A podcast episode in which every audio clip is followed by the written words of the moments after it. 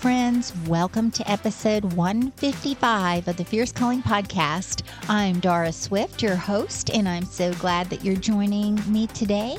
And this show is going to really bless you, especially if you have walked through a difficult season or are walking through a difficult season. And I think that's probably all of us.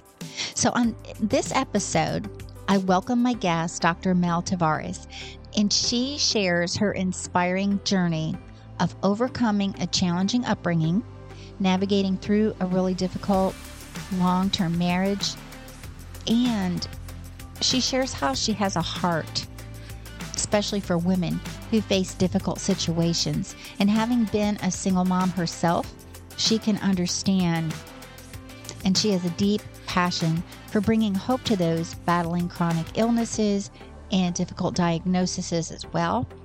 And she's going to bring her expertise as a counselor and a coach and how she ministers to others. And I think this is really going to be a powerful and impactful episode for us today. And I loved our conversation so much, and I know it's going to bless you. So, Stay tuned because I know what Dr. Mel has to share will inspire, encourage, and challenge you. So listen in while I have a chat with Dr. Mel Tavares.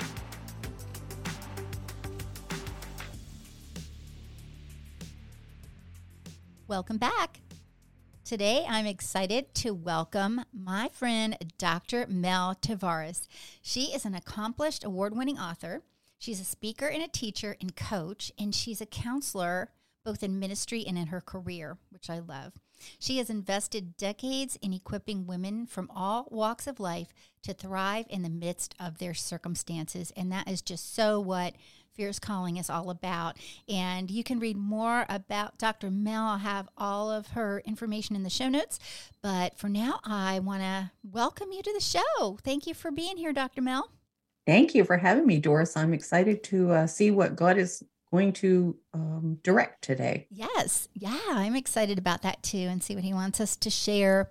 And so I I I do love that that you've spent decades equipping women to thrive in the midst of their circumstances. It's just such a powerful thing to help someone who is going through a difficult season to see that there's still a purpose, there's still a way that God can use all of it for good and for his glory and for, you know, also whatever their calling might be. So I would love if you would share a little bit about your story and how you are taking action where your passion, compassion, and conviction intersect.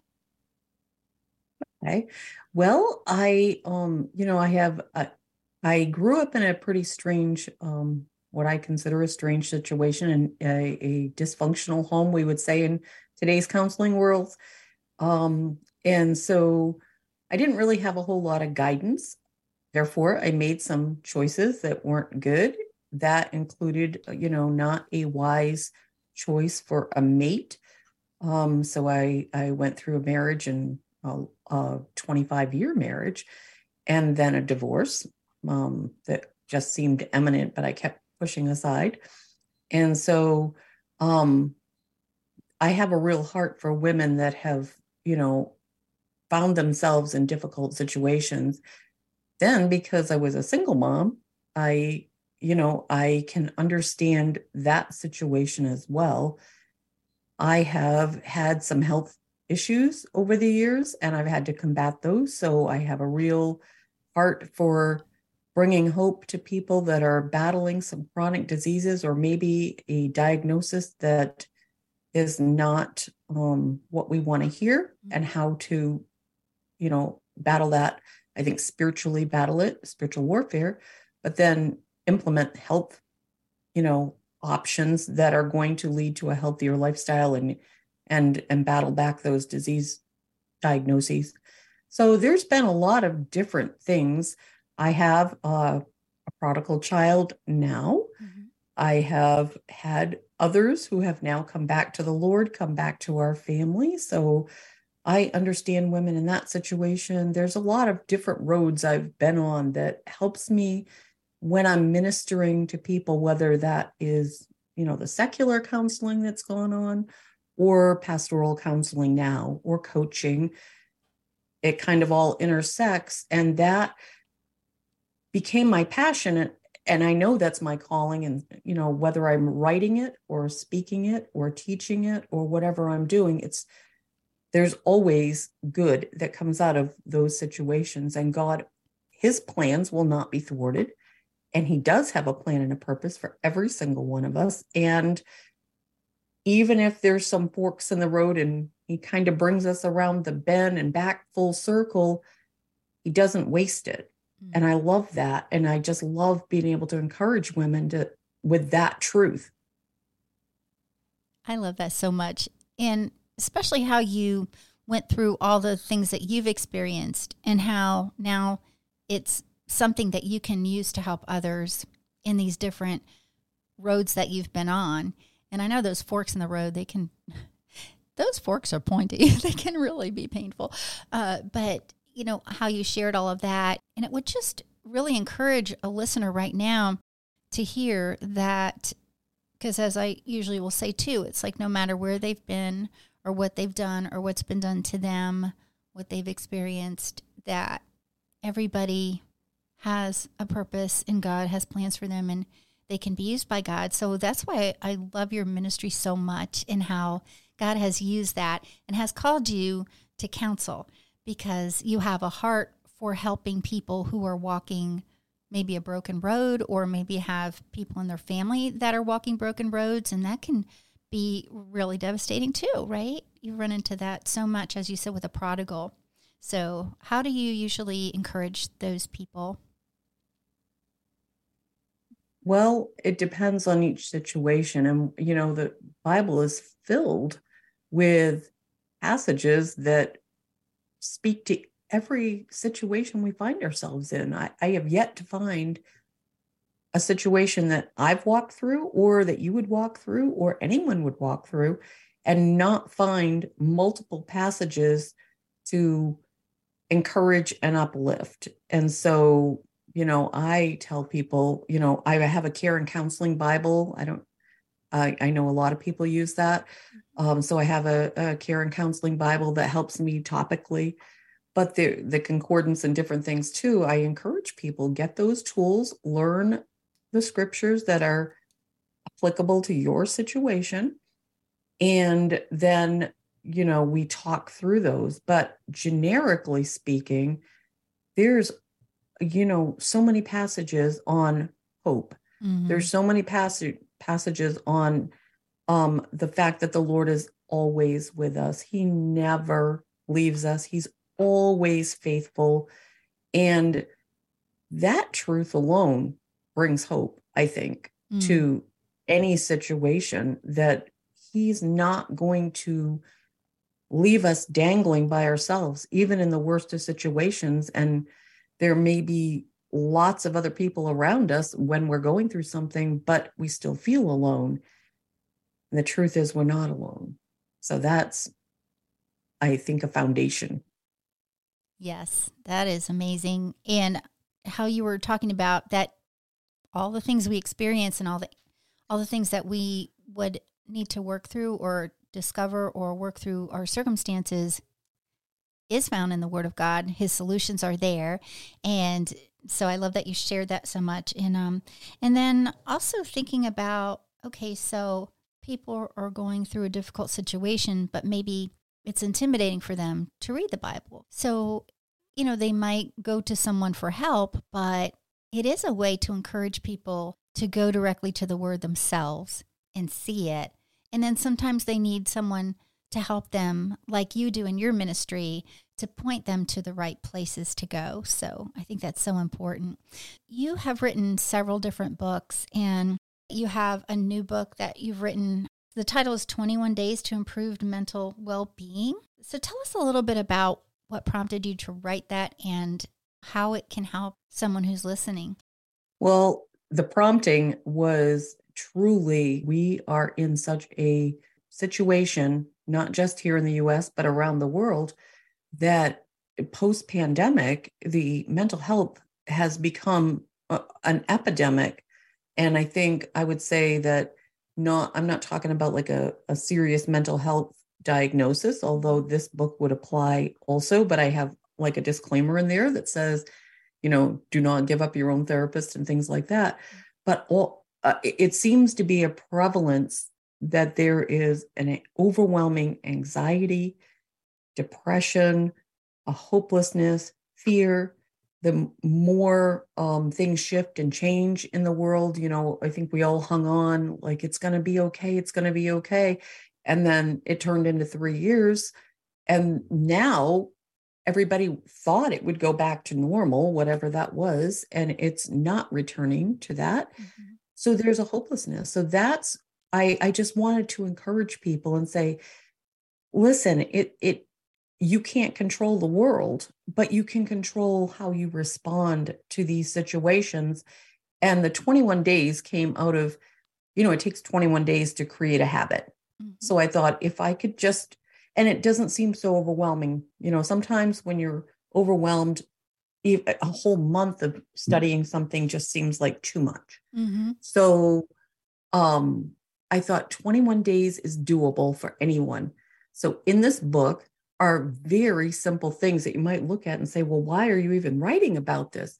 And the answer would be because we all need reminders and in it there are scriptures that go with it. So for example something so simple like get outside. Mm. Just go outside, listen to the birds, observe the trees, smell the flowers, take your shoes off, walk on the grass. Simple things, but it's so rejuvenating. But there's scriptures that go along with that too. Mm-hmm. And they're short, doable, five or 10 minutes, and then spend some time with the Lord praying through those things. So basic things and then some of them go a little deeper but that's that's the heart of it is like we can improve we can't fix everything and certainly not in 21 days but certainly all of us can see an improvement if we would just implement some basic things hmm. what i like about your message and what you were just sharing is for one thing if people are already overwhelmed they're not going to want to do something that's too overwhelming because they'll just quit. You know, they'll not do it. And so 21 days and thinking of it as not like looking at 21 days on a calendar and just Xing each day. It's just maybe looking at it and taking one day at a time.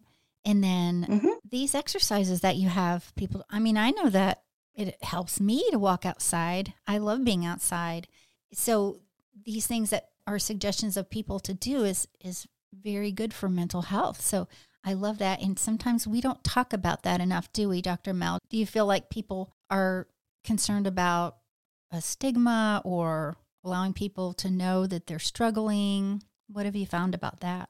I agree with you completely. There is a stigma. And I would say, um, in particular, there's a need to educate within the church. Mm-hmm. So, you know, the American Association of Christian Counselors is doing a fabulous job right now of I became board certified before they initiated a movement. Now they are initiating a movement where there's so many churches that are being raised up with teams that are at least knowing how to understand the basics of mental health and to erase that stigma because it's not something that we necessarily control there's no reason to feel ashamed or whatever. And I would dare say, you know, throughout this book and certainly throughout counseling and coaching and whatever, I talk about how many people in the Bible are you know from one one time or another in their life who hasn't gone through anxiety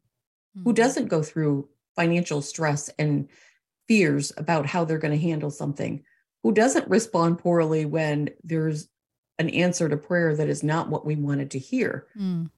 Doesn't struggle with depression at times. It's just not talked about, like you said, but in the average community or church or family, there are going to be multiple people that have similar situations. So if we bring it out of the darkness and into the light and just say, it's okay, we're all trying to adapt ourselves to a new world that is not like anything we've ever seen before. And so I um I joyfully talk within churches too and to other believers leadership about the need to break down the stigma. I do um, even suicide prevention training within churches, not just in the community, but it's good to do it within the churches and let them know like hey if you've got um if you've got a group of youth or a group of women or a men's group or your own leadership you know the elders the deacons the whoever mm-hmm. they, there's a chance that there's several people who are struggling and they'll never talk about it because yes. it's not okay to talk about yes well it's very encouraging to hear that we're getting better about it and that you're having opportunities to share that because as you said earlier which kind of struck me you know we went we went through the whole pandemic thing and everything you know and in what we were considering as our normal changed and I love this one t shirt I saw. I think it was on Facebook. It said, Normal's not coming back. Jesus is coming back. and I really love that. but, you know, thinking about it, it's like we can go through things like that where the whole entire fabric of what we know and our routines and our regular life is changed. The whole fabric changes. So, how important it is to have a firm foundation in something that is not just fleeting, you know, something that is like the rock of Jesus Christ. So thank you. I'm I'm so glad that you are getting in and talking to the different groups. And I know our church is uh, doing something really amazing, which they uh, decided that they want to implement sabbaticals for our leaders, you know, for our pastors and, you know, the pastoral staff. And, you know, there's certain criteria and everything, but I think it's so good. And it's not necessarily because there is some kind of a, a crisis, but it's a crisis prevention, you know, to be able to take that time and refresh. So, what are some ways that, you know, you recommend to churches and, and different groups to implement those kind of preventative measures? Well, number one, and you know, um, working at a church just like I am, that the work is never done. Mm-hmm. It's never done. You can take it home with you. There's a text that comes in.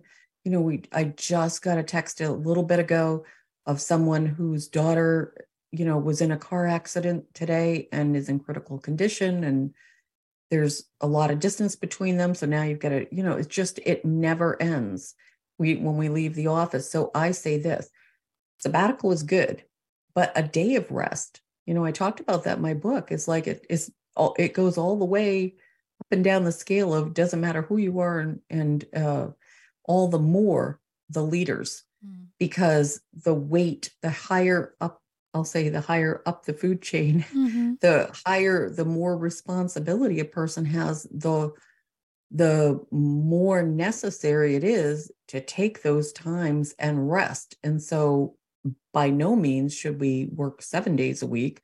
There's got to be at least the Sabbath.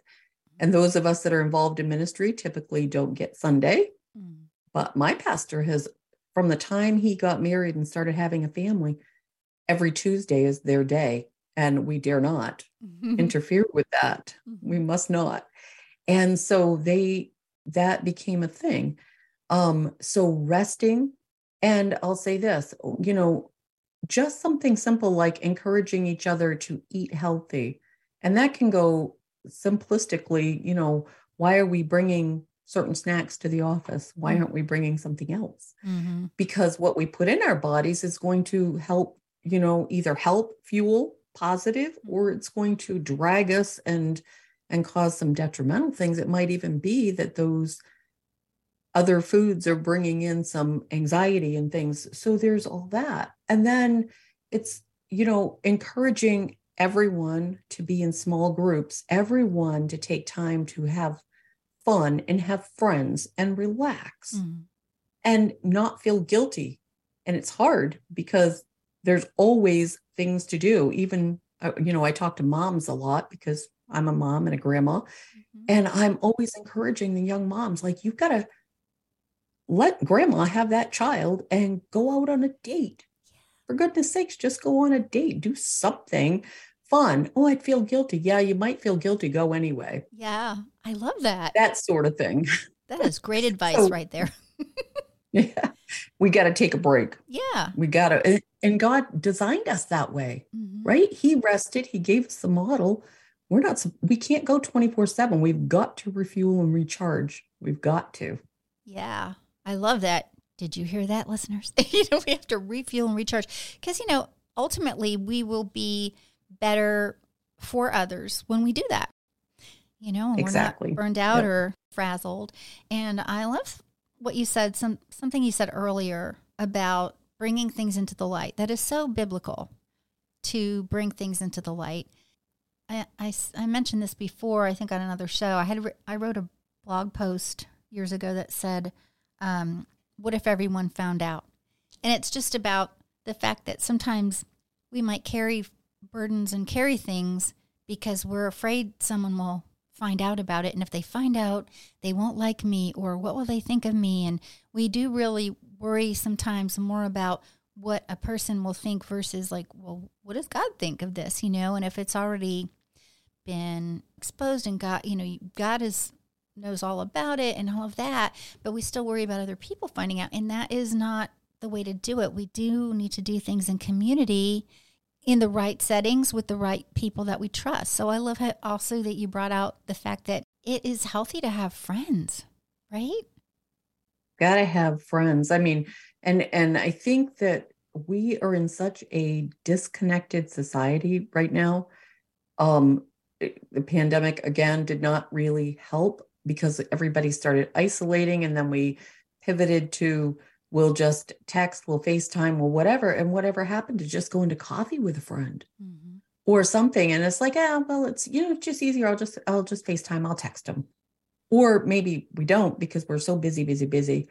But we have to have those connections because that's, you know, we're wired to have deep, deep connections. Yeah. And so if it doesn't have to be a lot. So you know, sometimes people look and say, Oh, I've got lots of friends. I've got like 400 on Facebook. I've got like, you know, a thousand Twitter followers. I've got, and, and, but those aren't friend friends. Now, some of us are friends and we maintain a level of sharing pictures or doing whatever mm-hmm. through social media, but we can't maintain a deep relationship with 400 people. Do you know? So we have to have a couple or a half a dozen or a dozen close knit friends that we can connect to face to face as often as possible and share that relationship. Mm. That's part of the void that's going on and the loneliness in this society now is part of what's leading to that anxiety and the depression and all the things that are going on because we're just very detached. We've got to reconnect. Yeah. Yeah such a good point and such golden nuggets there, right? Because people do tend to isolate when maybe they're going through a struggle or you know there might be times where we're prompted to reach out to someone and maybe we just don't do it but yep. you know oftentimes god is calling us you know to reach out to someone who needs it right when they need it and so we can be that friend and you're right it, it is so important there are a lot of connections, but social media is not the primary relationship connector. I mean, it's not the primary way that we should have relationships, and some of those might be bots anyway, not even real, real people, you know. And so, but we don't really see a lot of times like the the true things that are happening like in their lives. We see the good stuff, the pictures, you know, and the fun things and the vacations and all of that. And so, probably in your practice in ministering to people, you've seen a lot of that, right? Where social media could actually cause more anxiety than anything else. Unfortunately, and you know, it, I'm pleased to say that even the CDC and others are now coming out with the secular organizations are are coming out with reports that are being you know researched by the scientists and by you know the the I'll say Yale, John Hopkins, Tufts, all of the you know the Mayo Clinic, and now they're recognizing and saying that there is a, a serious disconnect and that that disconnect because of social media or all devices. I'm not just going to say social mm-hmm. but utilizing the technology overusing it mm. is causing a lot of the underlying it's almost like an undercurrent you know under underwater current that's mm-hmm. happening where there's a generalized kind of feeling of anxiety and it's you know for one thing just a, a random thing but mm-hmm. i talk about these kinds of things all the time just having screen time and not shutting that down at least an hour before somebody goes to bed actually impacts so so it's impacting sleep. Mm-hmm. it's disrupting sleep. And if you are doing all the right things but your sleep is disrupted you're going to be you know you're going to have brain fog you're going to have all this stuff going on. You you can eat all the right things and do all the right things but if you don't if you don't get sleep you can't refuel you can't recharge your brain and it's leading to all these other things. So they're saying put your screens down limit your screen time whether it's a tv or an ipad or a phone or it doesn't matter. Put it down. Go do real things outside. Go read a real book. Like we like that right? We like yeah. books. Um and you know read a book. Touch the paper, get something besides screens into your system. Mm. Yeah. Such great reminders right there. And we can even feel it if we've been on too long. You know, you start feeling a heaviness and and you start feeling like an exhaustion kind of a thing, you know, because it's just so much at you at once. And so, and, and when you think about it, it's like we think of the fruit of the spirit and there's the self control. You know, it takes it takes a intentionality to break from that because it can really become an addiction, right? It can. And so, you know, I if I could be so bold as to mention, um, John Eldredge wrote a book called Get Your Life Back. Mm-hmm. And I just taught that as a women's Bible study this spring. He had us, um, you know, it's a video based series, and he had us go through. And the first night, he had me put every everybody had to put their phones on airplane mode you should have seen the faces in the room. they were like, oh. And I was like, it's okay. The phone is right there. Well, the next week it was like, put your phone on airplane mode, give it to your leader, and she's going to put it in a basket and set it on the other side of the room. And there was a an intense discomfort. Mm. Week three mm. was okay, we're going to do all of that. And now we're going outside just for five minutes to look at the flowers. And then we're coming back in. And they were like, well, I got to take my phone. Do you know by the end of it, they were leaving their phones in the car. Nice. They weren't even bringing them to the Bible study.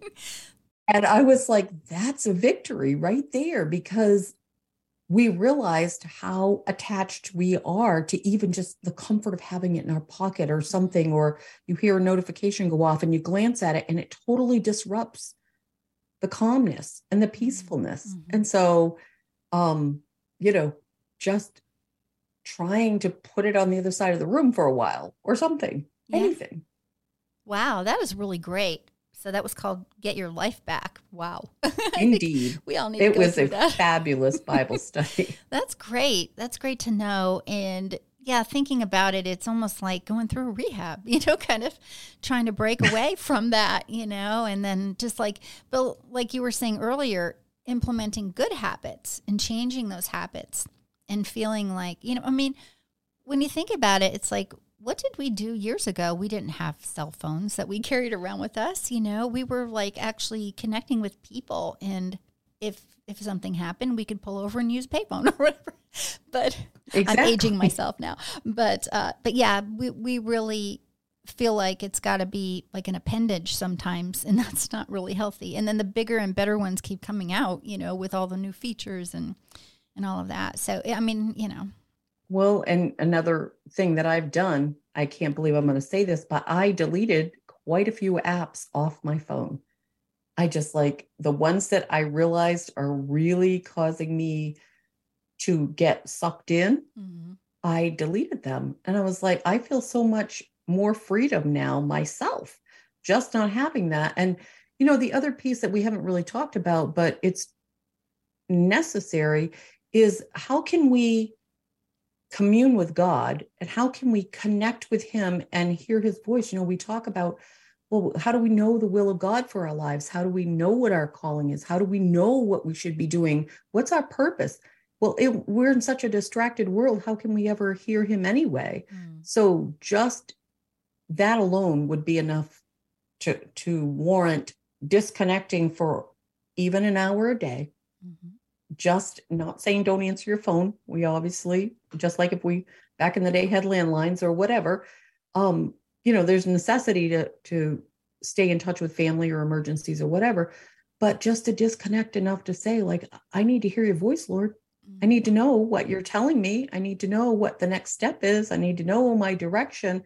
So that's a whole piece of that too, is like that. And that that is the foundational piece mm Like we can do all the right things, but what if we're not communing with God? What if we're not even connected to Him because we're so busy and disconnected and preoccupied with everything else going on?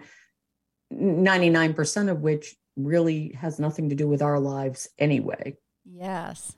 Wow. That is so good. And when you think about it, because it really can become an idol, you know, in our life. And because we're putting it before God. I mean, it's not like we have to have a golden calf in our backyard or something that we're bowing down to. It's, you know, that's something that's taking the place of God. But I love how you pointed that out. And what what would change? How would our world change if we were that drawn to that connection with God every day, all day, you know, that kind of a connection with Him versus this thing that we have that we look at. So I love that you're giving these ideas and giving people permission to put their phone away. I like when families will do that. I know a lot of families that, you know, especially at the dinner table, put your phone down, you know, and so you can have an actual conversation. But it's even hard to find families that have those kind of schedules that they actually sit down together for a meal. I mean, I hope that's kind of coming back a little bit, but it kind of went by the wayside for a while. It did. And, you know, that's another whole piece. I mean, having raised my kids and now the grandkids, I I remember writing about this in my first book and I adhere to it now. Mm-hmm. 15 years later, I'm still like, I'm sorry. I feel like it's a mantra, but again, look at the cultures where that connection happens over the meal. Mm. That's so my husband's Portuguese and and that's a connection point the Spanish population will be Hispanic, so do the same thing. Like that's your food. I have a son-in-law that's African. Food is everything. You, you talk over the food. Yeah. And so in today's fast-paced society, you know, so many uh, to the moms that are out there, including all my own children, you know, they've they've got their kids and stuff too. All my grandkids, they use soccer, this and this, and you know, all these different activities. But I'm like, if there's any way, I don't care you know, if it's just 15 or 20 minutes over spaghetti. Mm-hmm. But to be able to connect and kind of talk around the table and say, How was your day? Mm. Those things are so vital. And, you know, even the Department of Ed is now recognizing um, that a lot of the issues that are going on with school children in the classroom, I have a ton of friends that are teachers and um, and they're seeing that there's a disconnect with their own family. And average, do you know, average is less than five minutes a day. Mm. So wow. if somebody can carve out five or 10 minutes with their child over a meal, they've beat most of the statistics. Oh, wow. That's kind of sad when you think about it. And uh, yeah, that's so important to do that over a meal too. Because when you think about it, it's like, you know, you're, you're feeding a physical need you know, nutrients and all of that. And then you're kind of feeling feeding into like spiritual, mental health and those kind of needs too, where you could have more of a captive audience. I always like driving the kids places when they couldn't drive yet because they're like in the car and they can't go anywhere and so absolutely turn audience. the music down and use it as as um you know conversation time. Yeah. Because you know, the so the anything that we're talking about with adults is magnified with children and youth today mm. because everything we just said about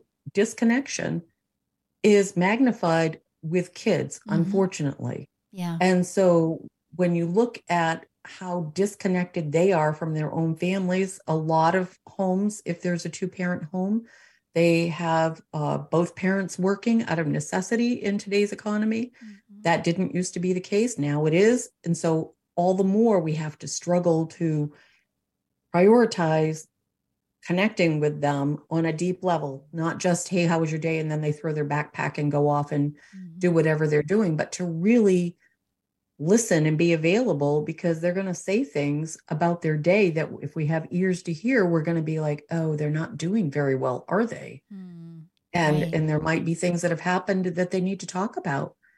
And and if you know we're adults and we're struggling with synthesizing all of the information and handling it, then how much more the kids? Mm-hmm because they're witnessing and hearing all of the things, all of the trauma, all the crisis that's being, you know, coming at them in their classrooms, in their schools. We won't even, you know, talk about how bad that is. Mm-hmm. And and and then they overhear the news and all of those things. They're now they're on social media. They're seeing a lot of news headlines, and it's one thing after the next. And and I'll say this: I I won't say who. I'll say I had a conversation with a person who is 14 years old. And I said, you know, hey, what are you thinking about for college? Mm-hmm. And she said, oh, I'm not even thinking about college because the world will end before I even get to be 20 years old. And I said, what? Wow. Why would you think that? Mm-hmm. And um, and so she ended up just shortly after that conversation because you know th- that was a short conversation and and it just broke my heart and it wasn't too many weeks later when she was in a mental health mm. um institution mm-hmm. to try to get the help and get her thinking back around and do you know that when it all was said and done it came back down to her phone wow it came down to her phone mm-hmm. and all that she was absorbing through there. So mm-hmm. the therapist was like, you know, you need to get off that thing because she became so despondent that she felt no need. There was no hope at all. 14 yeah. years old. Yeah. Wow. I mean, it is so true. There there are so many walking around with no hope. And it's just an opportunity to be able to share the hope that we have. You know how the word says, you know, be ready to share the hope that we have. And so this has been such a great episode and just very eye opening. And thank you for all you're doing to help because helping even just one person, it makes a big impact. And then they can make an impact on the people in their circles, you know. And so it can be a real domino effect in a positive way. And when people say, hey, you know what really helped me? I did this or I didn't do that or whatever. And it, it really can can cause a chain reaction of good stuff, you know, and spreading the gospel too. And so uh, I would love if you would share how can the listener connect with you and find your books and more about, you know, the things that you do.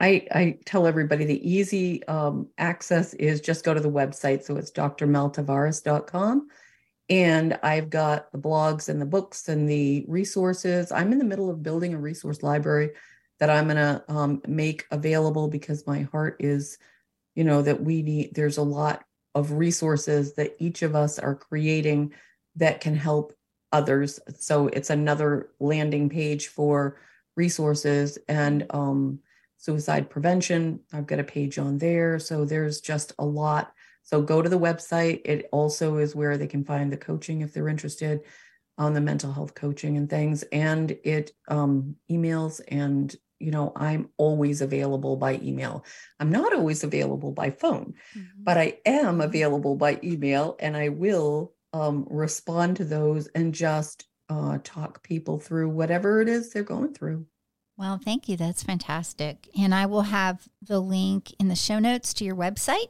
so they can check it out and reach out. And uh, yeah, we really appreciate your time today and sharing the wisdom that God has given you and the nuggets of truth that have come through on this episode. And I hope it really has blessed someone and encouraged them that they can make positive changes. And those positive changes not only help their own needs and spiritual, physical, mental health, but also those in their families and and the people around them. So, so thank you so much, Dr. Mel, for being on the show, and I hope to have you back again sometime. Thank you for having me, and I I likewise pray that the listeners have um, walked away with one or two nuggets that they can implement. Great. See, there's a good point right there. Don't get overwhelmed, but pick out a couple of things that you can implement and start small.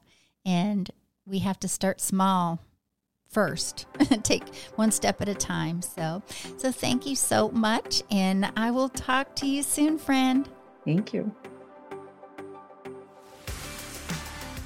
Thank you so much for listening today. And I hope that this really encouraged you and that there was something in this episode that resonated with you, something that touched your heart deeply today. Because I really don't believe that anyone listens to any of these episodes by accident. And so today there was something special that God wanted you to hear. And I truly believe that. And I am thankful because I need to hear these things as well. And I am so blessed by the guests that I have on the show as they bring their perspective, you know, how we are all in this kingdom work together. And we want to all encourage one another and build each other up, as it says in 1 Thessalonians 5:11.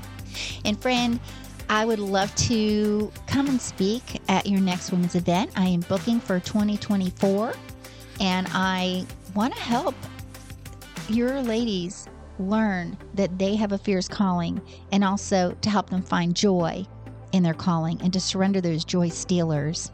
My Bible study, Surrender the Joy Stealers, Rediscover the Jesus Joy in You, is available.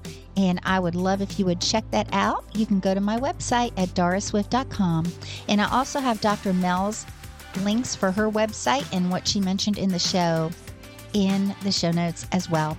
So, friend, I hope you join me next time when I invite another woman who's taking action where her passion, compassion, and conviction intersect. Until then, friend, have a blessed week, and I'll talk to you soon.